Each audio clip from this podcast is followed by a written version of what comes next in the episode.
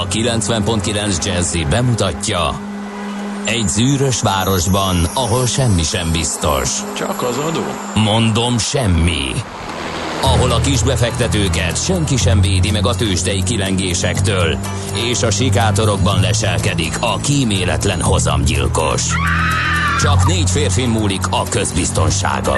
Hadnagy urak, merre vannak? A mindenre elszánt és korrumpálhatatlan alakulat vigyáz a rendre minden reggel.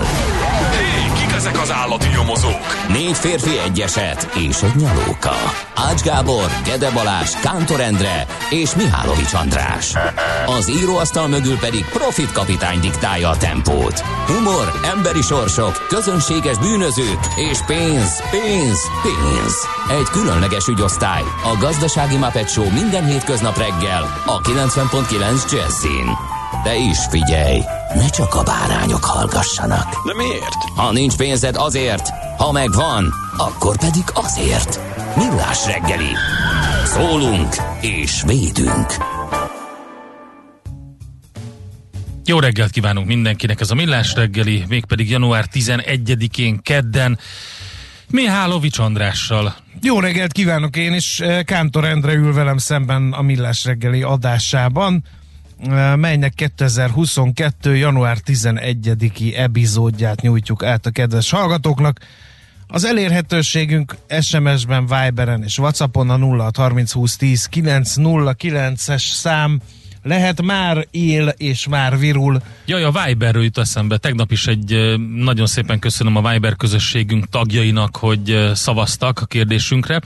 Feltettük azt a kérdést, ugye, hogy mi legyen a planetáriummal, most újra fel elevenedett ez a vita, és hát ugye az a probléma, hogy 2017-ben fogadott utoljára vendégeket a planetárium, akkor kezdett el ez a beázás sorozat, amit utána öm, megjavítottak, szigetelték az épületet, de aztán volt egy csomó minden más, felújítási munka azóta nem történt. Hát ugye az a probléma, hogy van egy ilyen hármas együttállás. A tulajdonos az állam, a vagyonkezelő a Tudományos Ismeretterjesztő Társulat, a telek pedig a fővárosé, és most ugye az a kérdés, hogy mi legyen vele. Uh, 89%-a mondta azt a, elég sok, majdnem ezer szavazó volt, hogy mentsük meg a planetáriumot, mert egy legenda, ami Budapesthez tartozik. 2% mondja, hogy szép volt, de eljárt fölötte az idő, nincs már rá szükség, és 9% mondja, hogy jó lenne megmenteni, de kizárt, hogy sikerül. Aki Majd szavazunk ma nem is. bírja ki addig, amíg el nem dől a planetárium sorsa, menjen le Bakonybérbe, a Csillagdába, ott is lehet csillagokat nézni, vagy éppen Zselicbe, a Csillagparkra, és parkba. Akkor vigyen és magával igen, ezért mit vigyen? Mindent vigyen. Spotify-t, hogy meghallgassa közben a Pink Floydot, meg ezeket? Nem kell Spotify-t vinni, ott önálló műsor van mind a két Jó. helyen. Nagyon tudom ajánlani. Kisgyermekes és nagygyermekes Jó. és felnőtt. Jó, szuperül hangzik. Tagokból álló családnak is mind a két helyet le van tesztelve. Na, üzenő falunkon itt van uh, például Löpapa, alakul a molekula, hidegben nem felhőtlen módon szaporodik a nép fia az Üllői körút Baros Rákóczi szakaszon, a Blahát is beleértve. Aztán Didergős jó reggelt kartársnak, Ács kartársnak jelentem a tegnapi napon a 16-20-as S70-es személyvonat késés nélkül indult Rákos rendező pályaudvarra.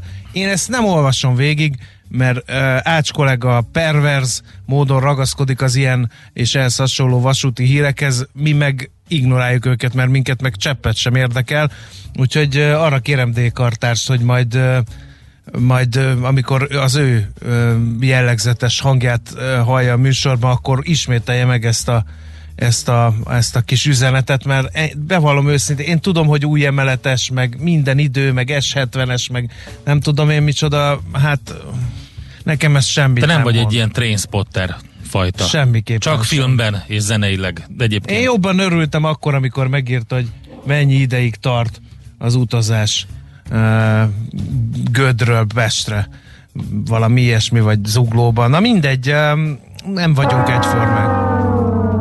Bravo. Ez mi volt? Ez hát az ez S70-es... Ez volt kérlek szépen az alá, zenei aláfestésem ja, ehhez a témához. is vannak. Bizony, bizony. De egyre keményebben tolott te is. Te mit szedel? az ember kihúzza egy pár napra a lábát, és rádől az egész rádiózás. Na, uh, Isten éltesse az ágotákat. Nincs valami frappáns mondandod? Bármi, ami ilyen nagyon frappáns. Mondhatod az ágotáknak is. Mondd. Éljen a haza, menjetek haza. Bravo. Látod? Működik Elvon ez. a gyerek, ha játszik. No, um, szóval Isten éltesse az ágotákat, mert hogy nevük napja van ma, akár csak az agátáknak, Lady Agátát Ah, igen. emelném ki. a honorátákat nem is közül. említed meg. Nem. A tasszilókat viszont megemlíteném, és a kis tézeuszoknak, vagy nagyobb tézeuszoknak is nagyon sok boldogságot kívánok. És a zsáják? Ők csak a konyhába férkőznek be nálad? Nem. Nem, ö, szoktam én zsájával találkozni, ha nem is emberi alakjában. Hát a vazulok? Ö, nehéz terhet viselnek, viselnek ők, mert István király nagyon durván elbánt az, Az egyik biztos. névrokonukkal, és azóta szerintem ők nem biztos, hogy találják, hogy merre van előre, és hogy most akkor ebbe a kompországba inkább a türk tanács felé Hát az unokatesók, az unokatesók abban az időben veszélyesek voltak, én azt Igen. mondom. Úgyhogy Szerintem most is azok. No, nézzük, hogy mi köthető január 11-éhez. Hát 1922-ben, azaz kereken 100 évvel ezelőtt, ha jól számolom, először használtak inzulint a cukorbetegség kezelésére. na, Hát ez óriási mérföldkör, rengetegen. Ugye egyik civilizációs betegségünk hát még mindig, igen. a cukorbetegség, és hát most mi gondoljunk, álljunk meg egy pillanatra, és gondoljunk bele, hogy mi lenne, hogyha 1922-ben nem használtak volna inzulint először. Na, ez sokkal érdekesebb dátum, 1994 Bill Clinton amerikai elnök Václav Havel cseh elnökkel találkozik, mégpedig a prágai aranytigris sörözőben és Bohumil Hrabal cseh író asztalánál ülnek le. Ő is ott van, és ő is találkozik. E, Körülbelül öt évvel később Kántor Endre és barátai találkoznak a prágai aranytigris sörözőben, annál az asztalnál, ahol Bohumil Hrabal cseh író találkozott Bill Clinton amerikai elnökkel és Václav Havel cseh elnökkel, az alatt a kép alatt, ahol le van ez fotózva. Ismeretlen időpontban pedig Mihálovics András és barátai teszik ugyanezt valószínűleg Kántor Endre és barátai után, eh, de ők nem merülnek el ebben a kulturális érvezetben, ugyanis elkövették azt a hibát, hogy az aranytigris sörözőbe a bar- a barátnőkkel mentek, akik minden áron a várat akarták megnézni Prágába, és nem az aranytigris sörözőt. Ebből feszültség támadt, melynek megoldásáról már nem beszélnek az annál leszek, úgyhogy az aranytigris emblematikus pontja Prágának több szempontból is.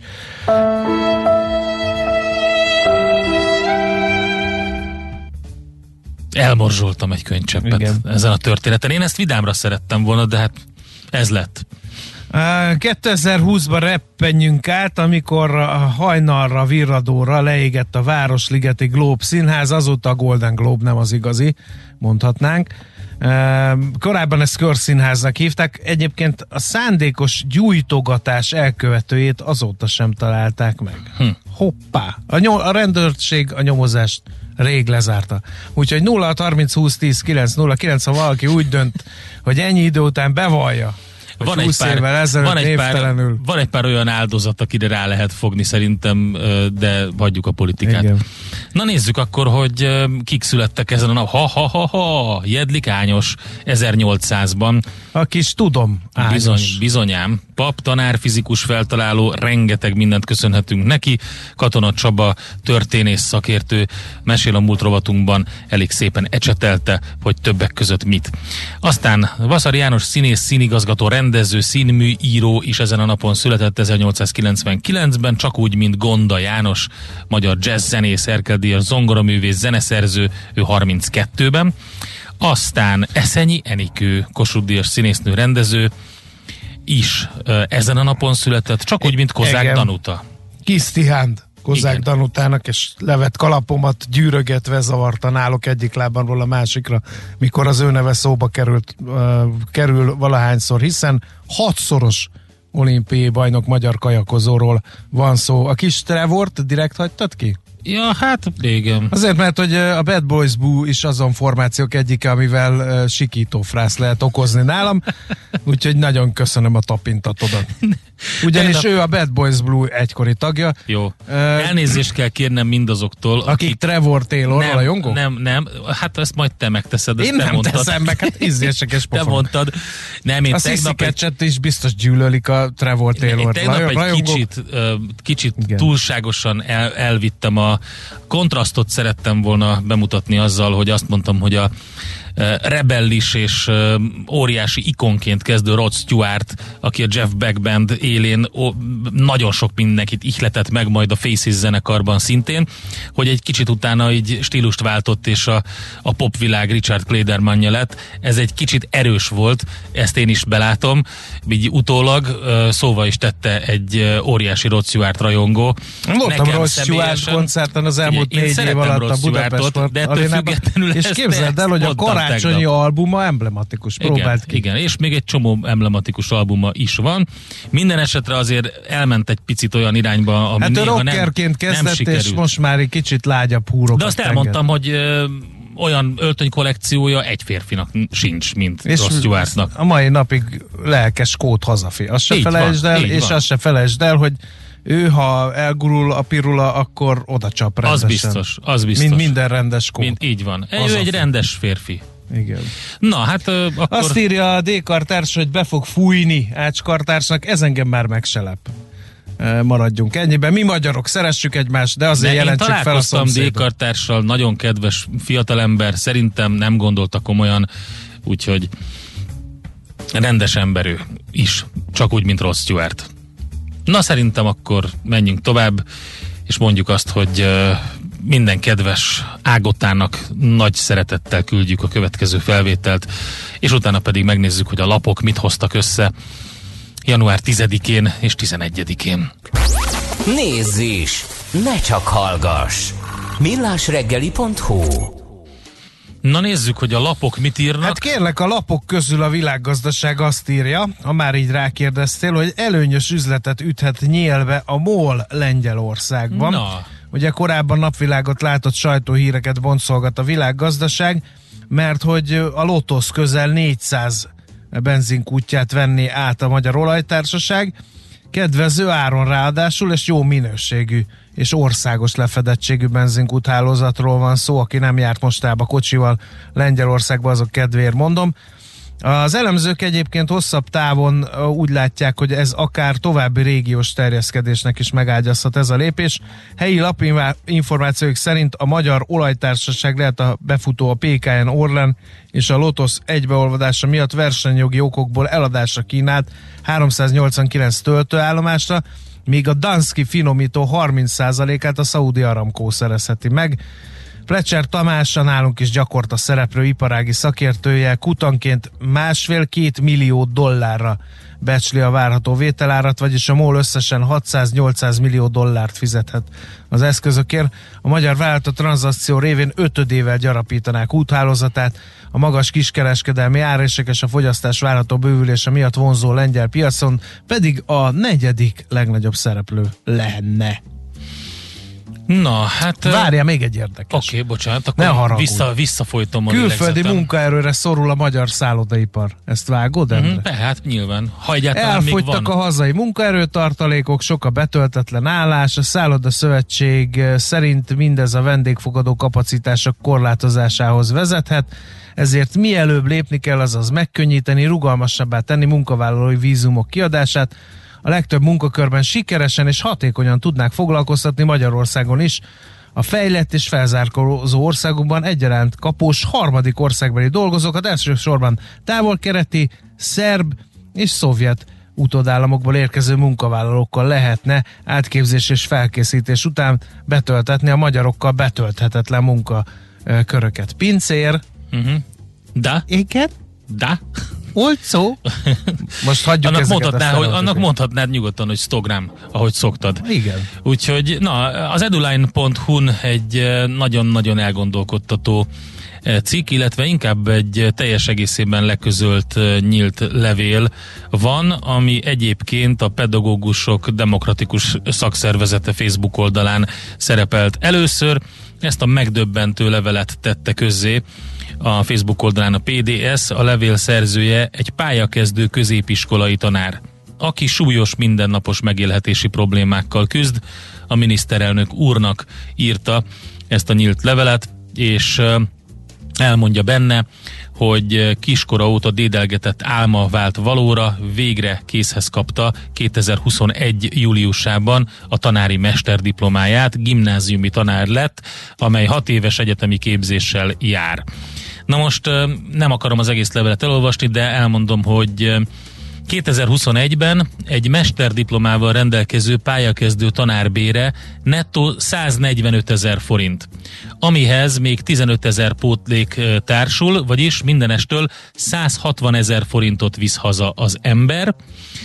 Ebből úgy tudja megoldani a lakhatást, hogy 55 ezer plusz rezsiért, tehát kb. 75 ezer forintért lakótársak mellé költözött be, csak hogy felnőtt ugye dolgozó emberek általában már nem költöznek össze idegenekkel, de ez most mindegy. A lényeg a lényeg, hogy összességében 120 ezer forintot viszel a lakhatás, amikor kifizetett mindent ezzel a 160 ezer forintból. A maradék 40 ezer forintból kell megélnie, étkezni, öltözködni, tömegközlekedni, minden egyebet megvenni. Mindezek mellett egy kiegyensúlyozott tanárképét kell nyújtania az iskolában, mint példamutató pedagógus, mint gimnáziumi tanár. Hát megmondom őszintén, mélységesen elszégyeli magát az ember, amikor elolvassa ezt a nyílt levelet. Mindenkinek ajánlom. eduline.hu többek között. Aztán népszava címlapján Mária fürdőt is beépítenék. Ha építene normális a környezetbe illő négy hatlakásos apartmanházakból kettőt, hármat, azt mondom rendben van, kell a fejlődés, szükség van minőségi turizmusra. De nézzen körül, itt családi nyaralók vannak, hogy néznek ki egy betonkolosszus? Nyilatkozta népszavának egy Balaton Mária fürdői tiltakozó, aki több mint tízezer társával együtt egy községben tervezett beruházás ellen demonstrált, a településen 73 lakásos apartmanházat húznának fel, az egyik Keskeny utcáról megközelített ö, szabad strand mellé. A polgármester szerint az önkormányzat lehetőségei behatároltak, a projekt magánterületen valósul meg, az engedélyezési eljárásban nem szólhatnak bele. A kifogásolt beruházás ráadásul nem az egyetlen projekt Mária fürdőn, a győri székhelyű Balaton Kósznak, amely a jelek szerint kinézte magának a települést. Ez is egy érdekes... Hát a Fertőtónál is izgalmas események vannak, ugye azóta, mióta beszéltünk a Greenpeace munkatársával abban az ügyben, ugye amikor visszavonták ugye a határozatot, majd kiderült, hogy egy sokkal nagyobb komplexum épülne oda, mint az eredetileg tervezett, úgyhogy majd szerintem erről is fogunk beszélgetni. Um, akkor nézzük, mi van még. Egy érdekes cikk. Um, ugye az oroszok és az amerikaiak is remekül keresnek a drága gázon, és ezt magának köszönheti Európa, írja a g7.hu, illetve a g7.hu-n belül Váci István jegyzi ezt a cikket. Nagyon érdekes egyébként, hogy el, leírja benne, hogy jelenleg 85-90 euró körül kereskednek ugye egy megavattórányi gázzal az egész Európában meghatározónak számító holland gáztősdén. Ez fele annyi, mint karácsony előtti árcsúcs idején, viszont több mint négyszer több, mint tavaly ilyenkor, úgyhogy visszament a nagyon-nagyon magas szintekről a, a gázára, de ez a négyszer több, mint tavaly, azért magáért beszél. És akkor minden esetre az amerikai és orosz álláspontot vizsgálja meg, ebben a cikkben, tehát itt a gázárakkal kapcsolatban, hogyha valaki nem érti az energiaárak alakulását és ennek geopolitikai vonatkozásait is, egy jó kis kitekintő cikk. Jó, én azt hiszem, hogy befejeztem, bár még azt azért beolluznám ide a világgazdaságból, hogy tavaly január és november között beszedett adó meghaladja az erre időszakra tervezett számokat. A kiemelkedő áfa bevételek mutatják, hogy nagyon jól alakult a belföldi fogyasztás, beváltak az adócsökkentések és a gazdaságfehérítés, a 2021-ben befizetett személyi jövedelemadó ötödéről viszont lemond a kormány, és visszautalja a gyermeket nevelő szülőknek.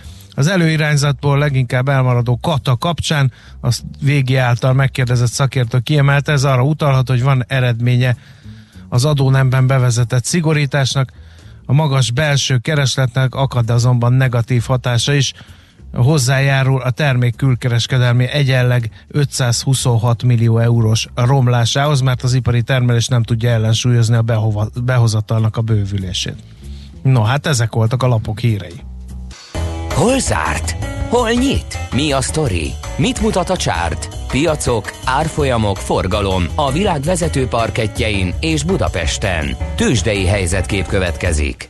Nézzük meg a Budapesti értéktős, de üdítő Nézzük, kivételként nézzük. kiemelkedett 0,9%-os erősödésével. A mezőnyből 52.416 pontról indulunk ma.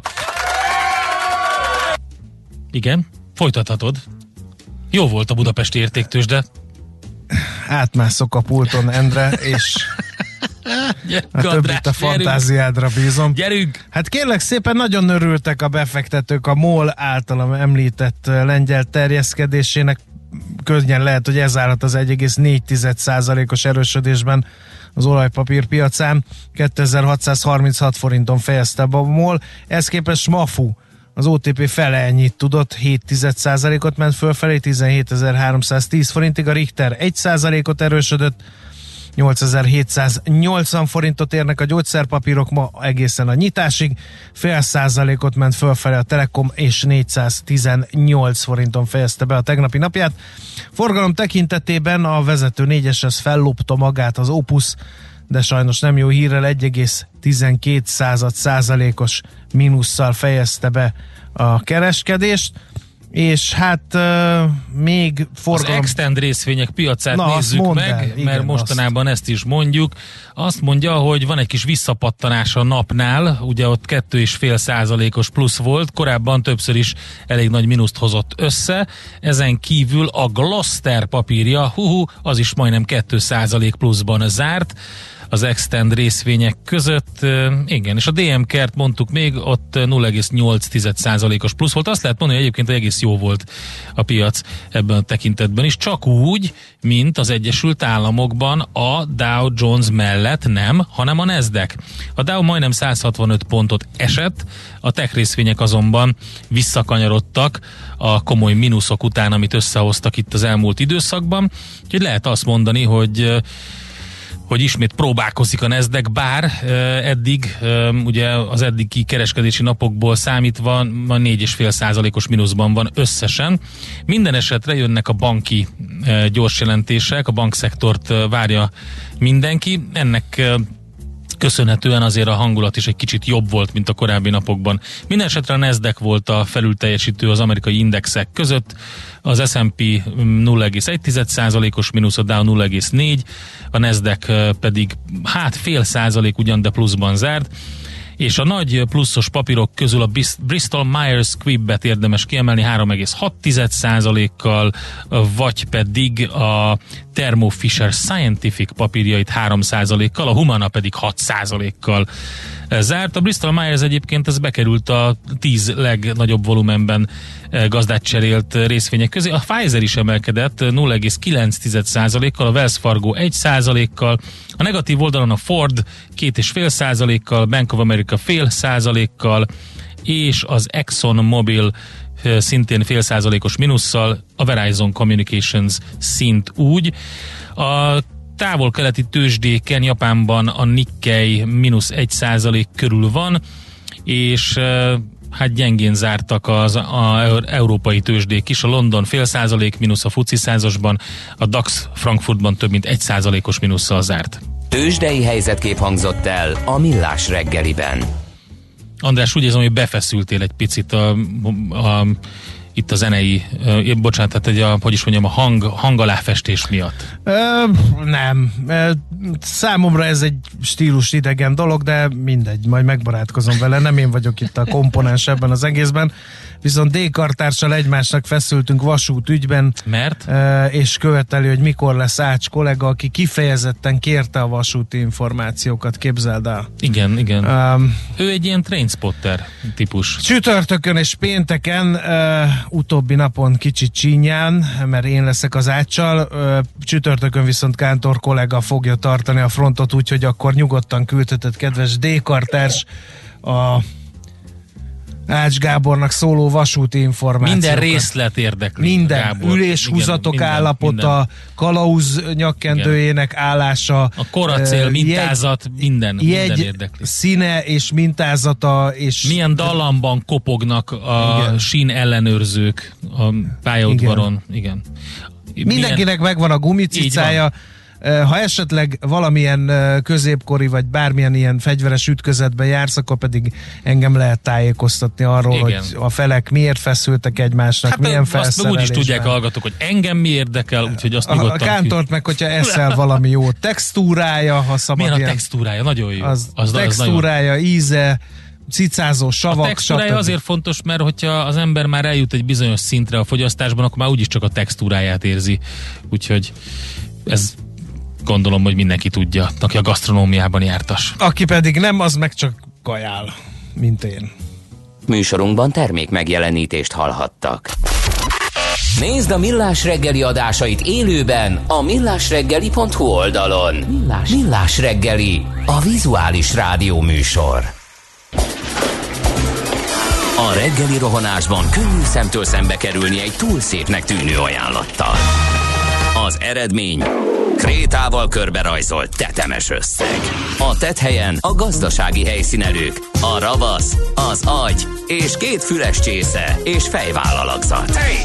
A lehetetlen küldetés megfejteni a Fibonacci kódot. A jutalom egy bögre rossz kávé és egy olyan hozamgörbe, amilyet még Alonso Mosley sem látott. Millás reggeli, a 90.9 Jazzy Rádió gazdasági mapetsója. Vigyázat! Van rá engedélyünk! A Millás reggeli fő támogatója a Schiller Flotta KFT.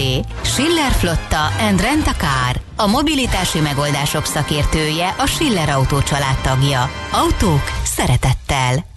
Jó reggelt kívánunk, drága hallgató közönség. 7 óra 13 percen folytatjuk a Millás reggeli műsorát itt a 90.9 Jazzy Rádion Kántor Endrével. És Mihálovics Andrással. 0 30 20 10 9 0 9 SMS, WhatsApp és Viber számunk is ez. Mielőtt megint tapsot, füttyöt, dobszólót, tust játszanál a monológom után, azt szeretném megkérdezni, hogy mi lenne, ha hőn szeretett Viber közösségeden megszavaztatnád, hogy kellenek-e ilyen hangeffektusok színesíteni. Hú, ez nagyon, ez egy álságos Tudom. és a övön aluli volt. Az volt. Övön aluli Az volt. volt. Tudod, gladiátor vagyok, ott meg csak a győzelem a fontos. Inkább a közlekedésre Nem a koncentrálj. Budapest legfrissebb közlekedési hírei, itt a 90.9 jazz Meghibásodott jármű keseríti meg az arra közlekedők életét a Kerepesi úton befelé a százados útnál, a középső sávban Ó. vesztegel. Van egy jelzőlámpa hibánk is az Üllői út Ferenc körút csomópontban, az sem valami vidám. Telítettek a sávok az M3-as autópálya bevezető szakaszán, az M1-es autópályán Budapest felé. Különösen Biatorbágy térségében kell lassulásra számítani, és van egy eh, megtorpant kocsisor az 51-es főúton Dunaharaszti szakaszon, illetve Vásáros Namény felé az M3-as autópályán Bag után a 41-es kilométernél baleset miatt sávzárásra, lassú haladásra kell De készülni. még van kettő. Az M3-ason banknál Budapestről kifelé négyes karambol elég hosszú a sor. Talán intézkednek már a rendőrök, de még nincsenek a helyszínen. Illetve mínusz 7 fokos ám, de száraz fagyban folyamatos forgalomban lehet közlekedni. Őrbottyán, Csomád, Fót, Pest Hát a útvonalon. bagot azt én is mondtam, de azt nem tudom, hogy négyen ütköztek. és a gyorsított vonat ma nem közlekedik Veresvác vonalon. Köszönjük, polcológus! Budapest, Budapest, te csodás! Hírek, információk, érdekességek, események Budapestről és környékéről. Itt van velünk a vonalban. Nézzünk Zsámbék felé. Látjuk Bizony. már a lavinát? Bizony, bizony, itt van velünk Mester Nándor, az m és a privátbankár.hu ingatlan szakértője. Jó reggelt, szervusz! Szervusztok, üdvözlöm a hallgatókat is. Hát többször szó volt róla, főleg ugye tavalyi évnek az utolsó negyed évében, hogy egyre több településről érkeznek olyan hírek Budapest környékéről, az agglomerációból, hogy hát nem bírja az infrastruktúra, nem bírják a lakosok. Legutóbb ugye Zsámbékról érkezett olyan hír, hogy a telkek beépíthetőségét szeretnék korlátozni, illetve csökkenteni a százalékot. Mi történik? Hát éppen szerettem volna csatlakozni a néhány mondattal előbb elhangzott közlekedési információtokhoz, mert pont arról szólt, ami ennek az egésznek a lényege, mármint, hogy óriási dugó van, ugye, mert egy millió ember szeretne, hát ezt kicsit túlzás, de szóval több százezer ember költözött ki ugye Budapestre az elmúlt néhány évben, és az a folyamat nem állt le. Egyszerűen bedugulnak ezek a települések, ugye a nagyon nagy része ezeknek az embereknek Budapesten dolgozik, és főleg autóval jár. De nem, is, nem csak a közlekedési problémák a, a, az igazán fejfájást okozók, hanem Hát itt még az infrastruktúrális, igen. Így van. Ugye nézzük a konkrétumokat, tehát Zsámbékon eddig Egyébként tavaly már ők is korlátoztak egy kicsit. Eddig 700 tehát 700 négyzetméter volt a minimális telekméret, ahol kettő házat lehetett, egy ilyen ikerházat lehetett építeni. Ezt emelték föl nagyon durván 2000 négyzetméterre. Uh-huh. Erős lakossági tiltakozás volt, Nyilván szeretnék megvédeni a nyugalmukat az emberek. Egyébként nem csak Zsámbékra jellemző ez, legalább négy olyan települést tudnék mondani, ahol egyszerűen a polgármester már azt mondta nyilvánosan is, hogy megtehet gyakorlatilag, hát ne jöjjenek oda emberek. Hát Nagy Kovácsi ezek közé tartozik, én laktam Így ott van. elég hosszú ideig, és ott máig megy a vita, élelmes vállalkozók mindenféle trükköt bevetnek azért, hogy társasházat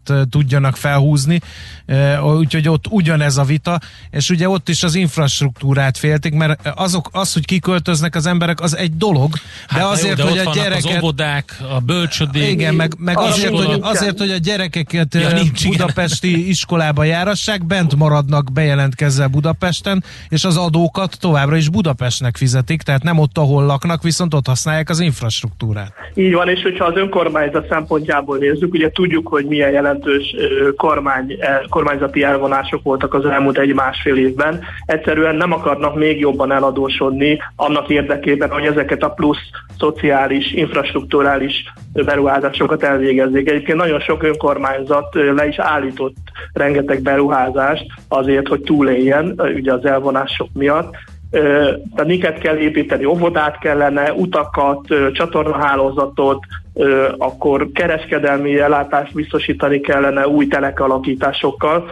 Még azt azért hagyd tegyem hozzá, hogy mi az, ami egyáltalán egy önkormányzatnak a kezében ö, van. Hát jelenleg ezt úgy hívják, hogy HÉSZ, ez a helyi építési szabályzat, amit ők bizonyos keretek között, ugye a nagy állami ö, mindenkire érvényes oték ö, egyik ilyen alágaként meghatározhatnak. Tehát kialakíthatják azt, hogy milyen szabályok szerint lehet egyáltalán telket kialakítani. Nagyon gyakori, biztos ti is láttátok, meg a hallgatók is, hogy különösen az, az agglomerációban jellemző, hogy ilyen nyeles telkeket alakítanak ki, tehát amikor mondjuk 30-40 évvel ezelőtt ilyen 7-800 négyzetméteres telkeket alakítottak ki, amikor egy-egy ilyen település elkezdett gyorsabban fejlődni, ott általában egy családi házat építettek aztán ez ugye onnan ki, kiszálltak a gyerekek, és a hátsó részét elkezdték eladogatni. Na most ez tömeges uh-huh. tömeges, és olyan picike életteret hoznak létre azáltal, hogy ilyen nyeles telkeken megközelíthető hátsó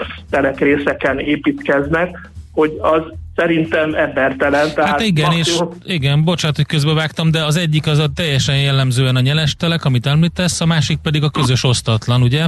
Amire ja. egy ilyen, hát általad is említett 700, de inkább 1000 négyzetméteres telekre három házat is felhúznak adott esetben. Nagyon jó példa erre például Budakalászon a Szent István telepen lévő, ott a Szentendrei út részén lévő igen, igen, igen, rész, a, hát ahol egész egyszerűen el, tehát borzasztó borzasztó lehet az, amikor kialakítanak egy teraszt neked, megveszed ugye a csillagászati összegért a családi házadat, és kb. 5 méterrel szembe egy másik ház van, a, aminek ott van a, a terasza, tehát amikor kiültök... Hát megkeveri, átmúl és megkeveri a hát, de, viccelődünk rajta, de konkrétan így van. Nagyon sokat jártam ott, és tényleg majdnem összeérnek a házak. Na most Igen. akkor mozduljunk el abba az irányba, hogy fejtsük meg, hogy ez a helyzet, hogy egyre több agglomerációs település teszi ki a megtelt táblát, ez hova vezethet újabb árobbanáshoz? Ez nem is kérdéses egyébként, érdemes azért kitérni az árakra egy picit, hogy hogyan alakultak például a telekárak, ugye uh-huh. mert itt a telkekről van szó általában.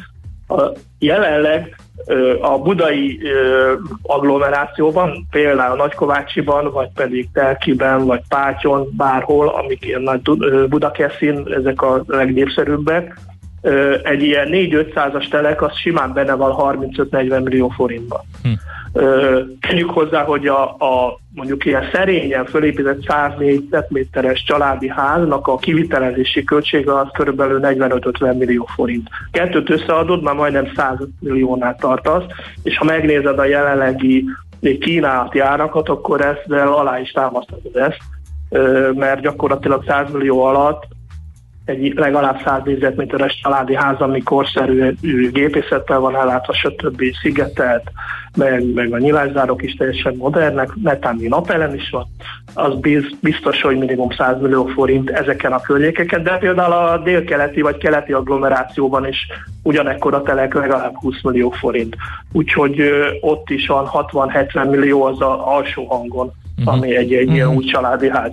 Figyelj, uh, egy nagyon érdekes felvetés egy hallgatótól, és szintén jellemző Solymártól kezdve mindenhol az agglomerációban. Zsámbék felé nem jártam, de mondjuk Nagykovácsira megint csak pont jellemző, nem tudom, Budakalászra is ez jellemző, hogy sok település közepe lerohad, a szélén meg mediterrán lakóparkot építenek, miért nem a régi épületeket újítják fel? Ezzel is hát lehetne ez, valamit kezdeni mondjuk. Természetesen teljesen jogos a felvetés, és itt picit a zsámbékra visszautalnék, tehát nagyon sok függ attól, hogy a helyi lakosságnak az önszervező képessége az milyen. Uh-huh. Hogyha megfelelő mennyiségű ember mondjuk aláírások vagy gyűjtés elkezd tiltakozni, akkor nem tudom elképzelni, hogy, hogy el, erre ne válaszolna az önkormányzat. Nyilván vannak érdekek, például mondjuk gyáron is, vagy vecsésen is, ahol elég sok a külső ilyen raktárépület, meg, meg ipari övezet, abból jelentős ö, iparüzési bevétele, adóbevétele volt addig, amíg ugye el nem vette a, az állam ezeket, vagy fe, a felét, és abból ők kialakíthatnának a város központjában fejlett övezeteket, mint ahogy néhányan teszik is, de nem elég nagy ütemben, de hát jogos ez a felvetés. Én azt mondom, hogy, hogy nagyon sok múlik a, a helyi lakosságon. Nem feltétlen. Megint csak egy nagy kovácsi példa. A település kellős közepére álmodtak, egy ilyen bevásárló központot ott az óvoda mellé még kötöttek is azt hiszem, hogy a, a CBA-val valamiféle szerződés, és óriási lakossági tiltakozás Hát nyilván alakult ki. persze, mert Na de, az autó Hát de igen, csak aztán meg is épült. A következő ah. bomba, ami Nagykovácsiban van, azt nem tudom, hogy hallottad, de hogy a Tisza kastélyban meg valami wellness szállodát akarnak. Igen, ezt hallottam, hallottam. Tehát, hogy azért vannak érdekes kezdeményezések így az agglomerációban, amelyek nem épp a zsúfoltságot csökkentik, mert akik utazott már a Nagykovácsi úton befelé 8 óra magasságába, vagy kifelé 4 és 6 óra között, az tudja, hogy még oda egy wellness szállót berakni, vendégfor forgalommal az érdekes helyzeteket teremtett. Ez így van, de a, megint csak visszatérek ehhez a helyi építési szabályzathoz, az különböző övezeteket is tartalmaz. És általában a város központjában magasabb beépítettséget, akár 70-80%-os beépítettséget is engedélyeznek. Ez általános mindenhol. Uh-huh. És ahogy kifelé haladsz, a lakóövezet egyes, kettes, hármas, stb. ilyen al- alágak vannak, meg kertvárosi övezet, falusias övezet, nagyon gyakori az agglomerációban, egy-egy településen belül, egyes övezetek, tehát nagyon eltérő egyes övezetekben a megengedett épít, épületszám, illetve a beépítettségnek a maximuma. A lakóvezetekben általában 30 és 40 százalékos, de a belső körzetekben mondom megengedik ezt akár a 70-80-at is. Ez nincs rendjén, természetesen ez így nem jó, ettől még a sűrűség növekszik, de ilyen a szabályozás. Én szerintem akár országgyűlési képviselő keresztül is érdemes ezt, mert ezt mindenképpen országosan kellene szabályozni, tehát ez nem, nem hiszem, hogy csak egy települést érint, úgyhogy ez Igen, egy ilyen nagy va- biztos, hogy nem, és ugye nem is beszéltünk, illetve hát csak említettük, vagy érintettük a, azt a fajta infrastruktúrát, mint a vízhálózat közmű, tehát hogy azért ez, amikor, amikor mondjuk nem elég a víznyomás, vagy nincs, tehát az, az nagyon érdekes, és főleg akkor érdekes annak tekintetében, amit mondtál, hogy milyen árakkal kell szembesülni. Szóval itt azért nagyon sokan komoly hiteleket vesznek fel, hogy megtehessék ezt a lépést, és uh, amikor beköltözik egy ilyen helyre, akkor nem azt várja, hogy ugye ne tudjon konkrétan mosni vagy, vagy fürdeni. Így van, egyébként még arra talán érdemes kitérni, hogy ugye a vállalkozók szempontjából mi a helyzet, hát nekik rosszabb lesz, ugye, mert egyrészt van egy általános telekdrágulás, másrészt pedig ez a szigorítási hullám, ami azért végig söpör az egész agglomeráción. Most már én úgy gondolom, hogy a következő kettő-három évnek az óriási sztoria ez. Tehát, hogy mennyire lesz ö, ellenálló egy-egy település az agglomerációban, hát körülbelül a 50-60 település van, amilyen számot tevő a budapesti agglomerációban, ahova jelentős kiköltözés meg beköltözés messzebb lévő megyékből, budapesti munkavállalás miatt tehát, hogy, hogy ez, ez lesz talán a lényeg, hogy, hogy ezt hogyan lehet visszaszorítani. A vállalkozók azért szerintem most a kisebbekre gondolok. Tehát, az fejlesztőkre gond, ja nem a fejlesztőkre gondolsz. nem, nem a fejlesztőkre, hanem ezekre a kisebb csapatokra, akik uh-huh. ilyen ikerházakkal nyomulnak most már sok éve, és például ezeken a nyeles telkeken is ilyen, ilyen házakat építgetnek. Tehát azért nagyon meg fogja gondolni azt, hogyha ennyire fölemelik a minimális telepméretet, illetve maximálják az épületek számát, akkor az hogyan jön ki neki a matek. Ugye a saját építési költségeit, a munkaerődíja, az alapanyag is megy föl, a telekár, szigorítanak is, szóval kicsit, kicsit nehezebb lesz az életük. Nem sajnálom őket, mert manapság azért jól keresnek, de, nehezebb lesz. Beszéltünk a lapszemlébe egy Mária fürdői, Balaton Mária fürdői építkezésre, és egy hallgató nagyon rávilágít a problémára, hogy hiába van helyi építési szabályzat, ha az építési engedélyeket a járási hivatalok adják ki, nem az önkormányzat. Erről az észrevételről jut eszembe az a kérdés, hogy azért ez előbb-utóbb politikai feszültséget fog okozni, mert ugye vízfejű Magyarország, itt vannak a munkahelyek, meg egyébként is globális trend az urbanizáció, Um, és ugye Ezért a mondtam magyar azt, kormány... Az országgyűlési A magyar mondtam kormány annyira- Az országgyűlési Aha. képviselőkön keresztül lehet, tehát ez, ez már törvényi szintre kellene emelni. Igaziból ez akkor a probléma, én úgy gondolom.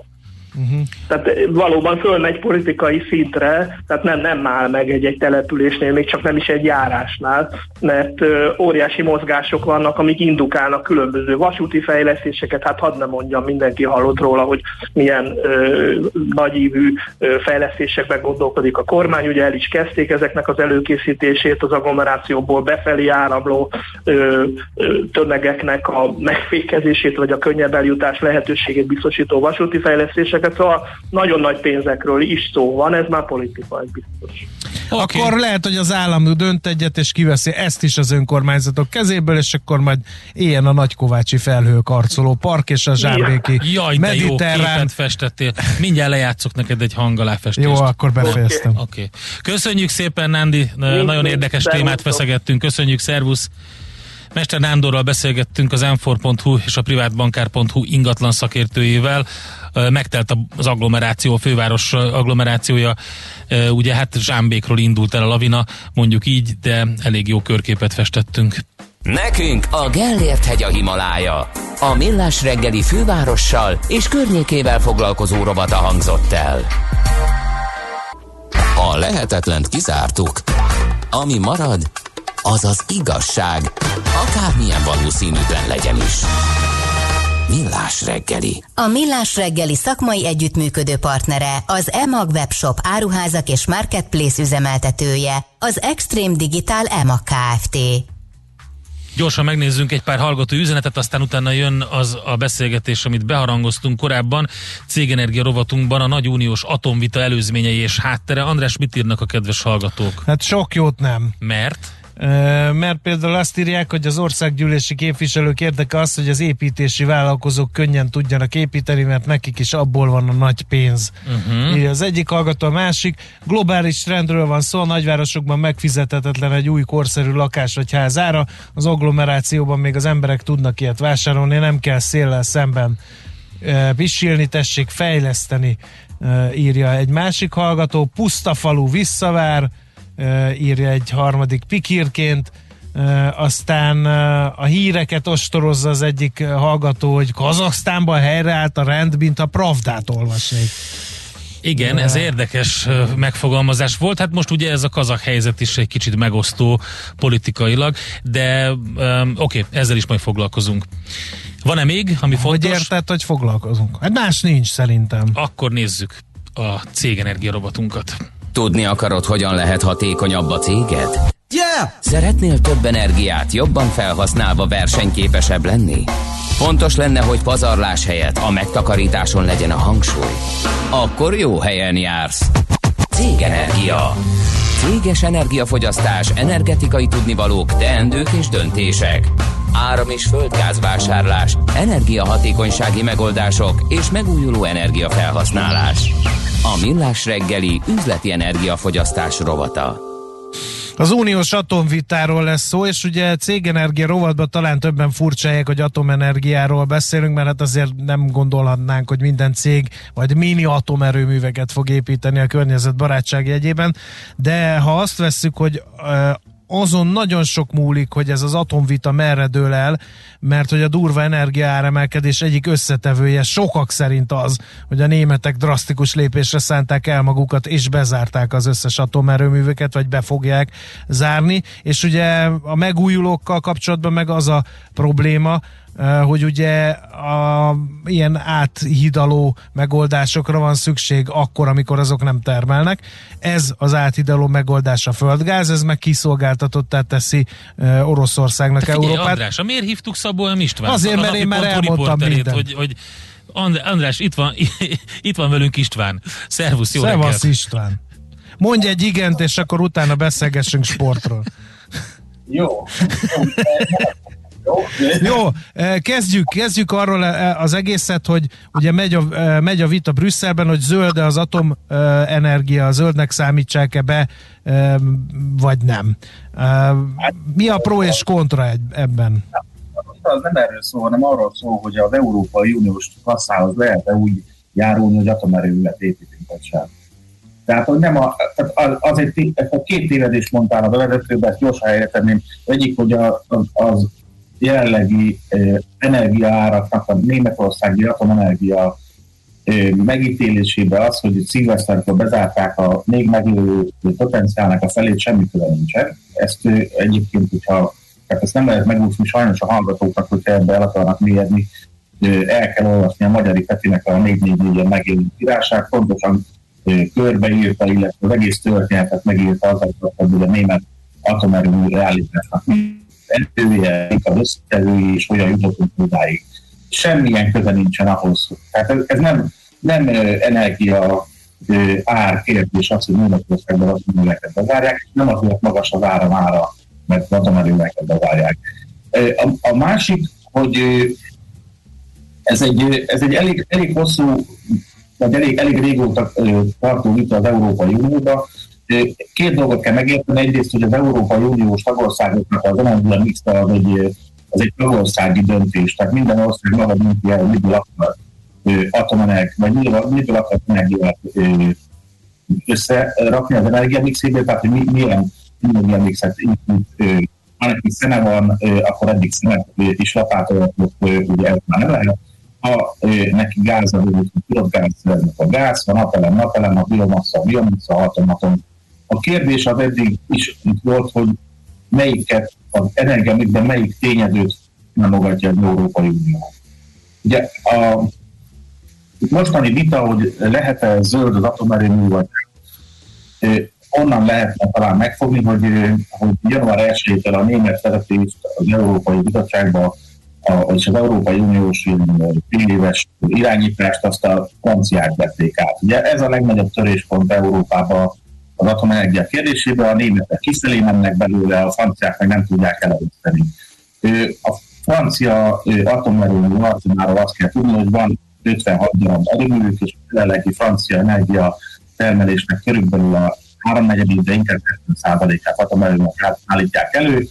Igen, nem csak ezek az atomerőek 10 év múlva megkezdünk nyúlni, mert rendszerűen, hogy már Bocs, István, Ugye nem, István, nem az a baj, hogy most már a hallgatók is írják többet, hogy nagyon-nagyon rosszul Azt hallunk. csináljuk, hogy visszahívunk telefonon, jó, egy Az kis jobb rövid zene lenne. után, és akkor, és akkor megbeszéljük ezt, mert tényleg érdekes az egész sztori.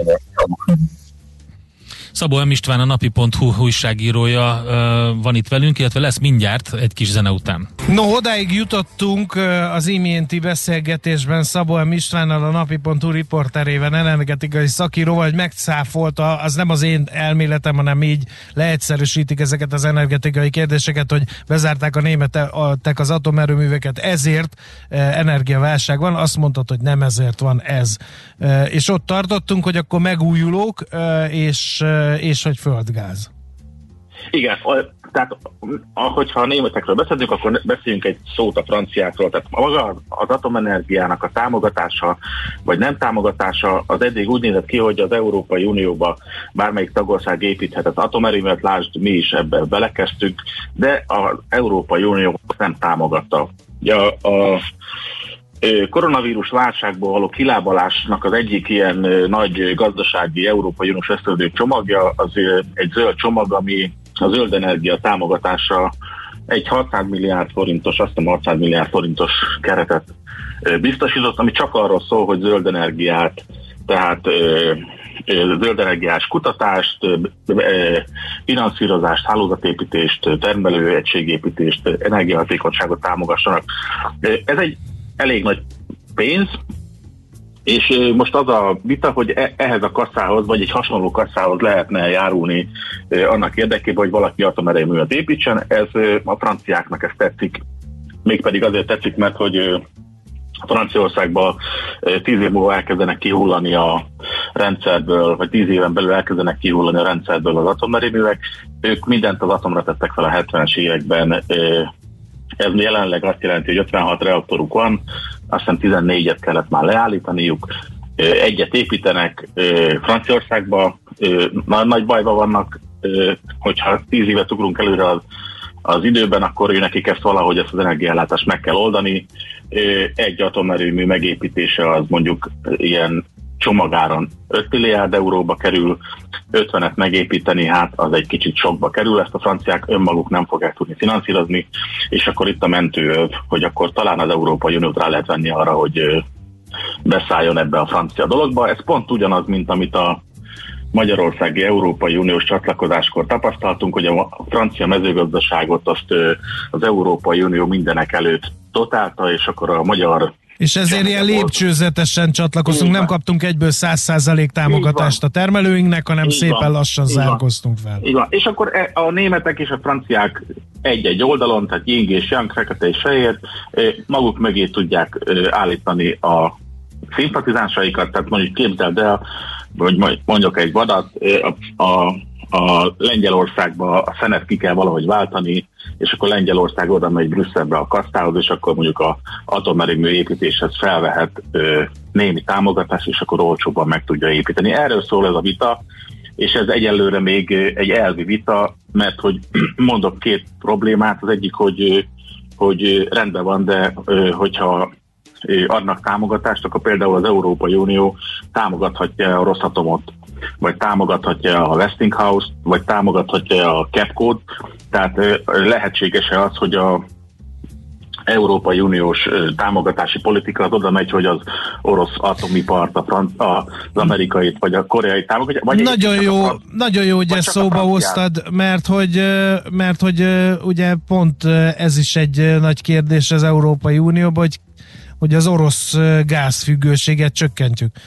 Igen, és ugye ez is egy kérdés. probléma, mert hogy Igen. például a németek erre magasról tesznek, és külön alkukkal uh, biztosítják a nekik szükséges gázt Putyinnal, hát gondolom a többiek meg nem örülnek, benne, köztük az amerikaiak se, akik meg hát ugye ezt a cseppfolyós gáz hoznák be uh, a piacra. Jó, szerintem ezt a dolgot onnan lehet a legkönnyebben megfogni, hogy a Merkel előtti pillanatra visszaugorva, ugye ott a, a Gerhard Stöder nevezetű kancellár volt az, aki az európai gázpolitikában a két legmerészebbet lépte. Az, az egyik ugye az most ilyen szempontból lényegtelen, hogy a kancellárságát az, a északi áramlat vezérigazgatói székére cserélte le 2006-ban. Ami fontosabb az, hogy amikor az, amikor az északi áramlat csővezetéknek a megépítését tető alá hozta, akkor azt mondta, hogy, hogy Németországnak 30 éve van arra, hogy a földgázon túllépjen, tehát hogy a földgáz helyett valamit kitaláljon. Ebből eltelt ugye úgy 15-16 év, ugye Merkel 16 év volt kancellár, és ott tartunk, hogy, hogy a, a, a hogyha megnézitek az Európai Unióban a nagy gazdaságoknak a, az energia mixét, akkor a tervek arról szólnak, hogy szépen lassan a, a szén után a földgázzal is elkezdenek csínyán bánni. Ennek két, két oka van. Egyrészt, hogy a, a földgáz kitettséget akarják csökkenteni. Ugye Európában elég kevés országban termelnek ki jelentős mennyiségű földgáz, és például a északi Hollandia, Norvégia irányába érkező gázok, azok kifutóba lévő gázmezőkre származnak, és két irány marad, az amerikai és az orosz. Az Európai Unióban a, az energia tervezés stratégia az arról szól, hogy ezt a fajta gazdasági és politikai függést nem kéne túlságosan erősíteni, és akkor innentől kezdődik el a háború az, hogy akkor melyik gáz jobb, és mennyi, melyikből mennyi kell. Aha. Azt látni kell, azt látni kell vagy, hogy, vagy hogy, semmelyikből, hogy, semmelyikből, vagy semmelyikből, jó lenne semmelyikből, ugye, és akkor építeni valami sajátot, de hát itt az Európai Unió hasonló helyzetbe jár, mint a technológiai fronton, amikor Kína és az Egyesült Államok között kéne valami sajátot virítani, csak nehéz lesz.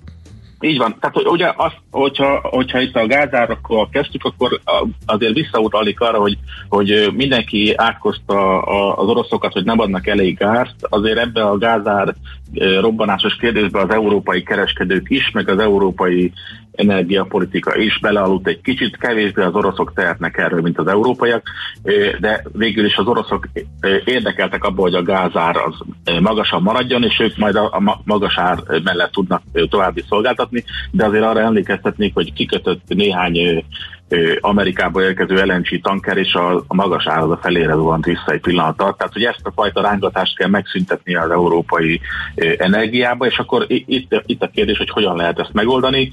Ugye az oroszok az a németekkel kötött szerződés alapján azt gondolják, hogy a legalábbis Európának a nyugati részét, illetve az északi részét, az északi áramat egy-kettőn el tudnák látni. Kérdés, hogy ebből majd akkor végeredményben mi lesz, mert azért azt tudjátok, hogy az északi, észak-európai országok közül azért Németországig olyan túl sokan nem barátai az északi áramlatnak, tehát ott a, az észlet-litván területen nem vesznek orosz gázt, Lengyelország nem vesz orosz gázt, Norvégiának van sajátja, Svédország nem vesz orosz gázt, a németek vesznek, de úgy, hogy ők terítenek mindenfelé, és akkor a cső végén még valahogy gondolják, hogy még az angolok is bekapcsolódnak, tehát ez az egyik irány, a másik pedig a, ez a török irány, amin keresztül végig is mi is kap, kapjuk a gáz, csak az a kérdés, hogy ez mennyi időre szól. Az oroszok azt szeretnék, hogy ez a végtelenségig menjen, de legalább jó sokáig, 30-50 évig. Az Európai Unió pedig úgy gondolja, hogy ez valószínű a 2050-es ilyen klímasemlegességi dologig eldől, és minimalizálódni fog a földgáz felhasználás, uh-huh. és legalábbis abban az értelemben a földgáz felhasználás, mint nálunk, hogy jelenleg a, mondjuk a lakossági fűtésnek a jelentős része gázon ö, ö, pöfög, az megszűnik. Tehát Isten. minden az áram, áram Na, felé megy el. Nagyon, megy az, nagyon megy az idő. Minden az áram felé megy, oké, okay, rendben van. Igen. De ezt feltétlenül atomerőművel kell előállítani? Ezt azért kérdezem, nem. mert itt most úgy vitatkozunk, mint hogyha az atomerőműnek nem lenne hulladéka, ami ráadásul jó Igen. sokáig sugároz, azaz veszélyes hulladéknak minősül. Meg hogy nem lennének atombalesetek, mint Fukushima-ba voltak, vagy Csernobilba, vagy, vagy stb. stb. Tehát ezek a mérleg melyik serpenyőjébe kerülhetnek érvként? Szerintem azt kell megérteni, hogy az a állapot, hogy nem kell nagyon sok pénzt el költeni arra egy államnak, és ezen keresztül a vállalkozások, és ezen keresztül a lakosságnak arra, hogy energia legyen, az az időszak elmúlt. Tehát nincs olcsó áram, bárki bármilyen nincs olcsó áram, nincs olcsó energia, és az a kérdés, hogy mibe lehet befektetni. Ugye itt az új technológiák, a napelemtől a szélerőbűveken keresztül a, a majdnem jövő zöld hidrogénig elég vegyes, vagy elég alakuló képet mutatnak. Én szerintem nincsen atomenergia függés, tehát nem kell atomerőműveket építeni, azok sokára épülnek, meg nagyok és sokba kerülnek, és ezzel szembe pedig hát az a kérdés, hogy az én házam az a kis energia igényét azt miből tudja biztosítani. Az irány az az, hogy hogy a csak a, a fogyasztói szemléletből a termelő fogyasztói szemléletre kell átállni, és ez kell az államoknak minden segítséget megadni a, a, a fogyasztói számára. Tehát, hogyha te, te termelsz is áramot és fogyasztasz is, akkor az állam számára egy sokszorosan kedvező helyzetet állított elő, hiszen te kevesebb energiát igényelsz a nagy egészből, és te mondjuk adóztatható vagy, mondjuk helyhez kötött vagy, mondjuk a fejlesztésed az a mondjuk az, az a, az államnak a fejlettségéhez hozzájárul, és ha zöld vagy, akkor még CO2 se bocsátasz ki. Tehát ez ilyen, ilyen egyszerű, csak az a kérdés, hogy ez a számla, amit ezért ki kell fizetni, az, az mennyi, és az, az milyen összetételen lehet összeállítani. Hát igen, itt feszegették a hallgatók Messengerbe a fúziós reaktorokat. Az még ja, odébb van. Vagy a hidrogén igen, felhasználást, igen. A zöld, hát a zöld hidrogén, ugye, a, a, amit az Európai Unió most pusol, az, az a zöld hidrogén.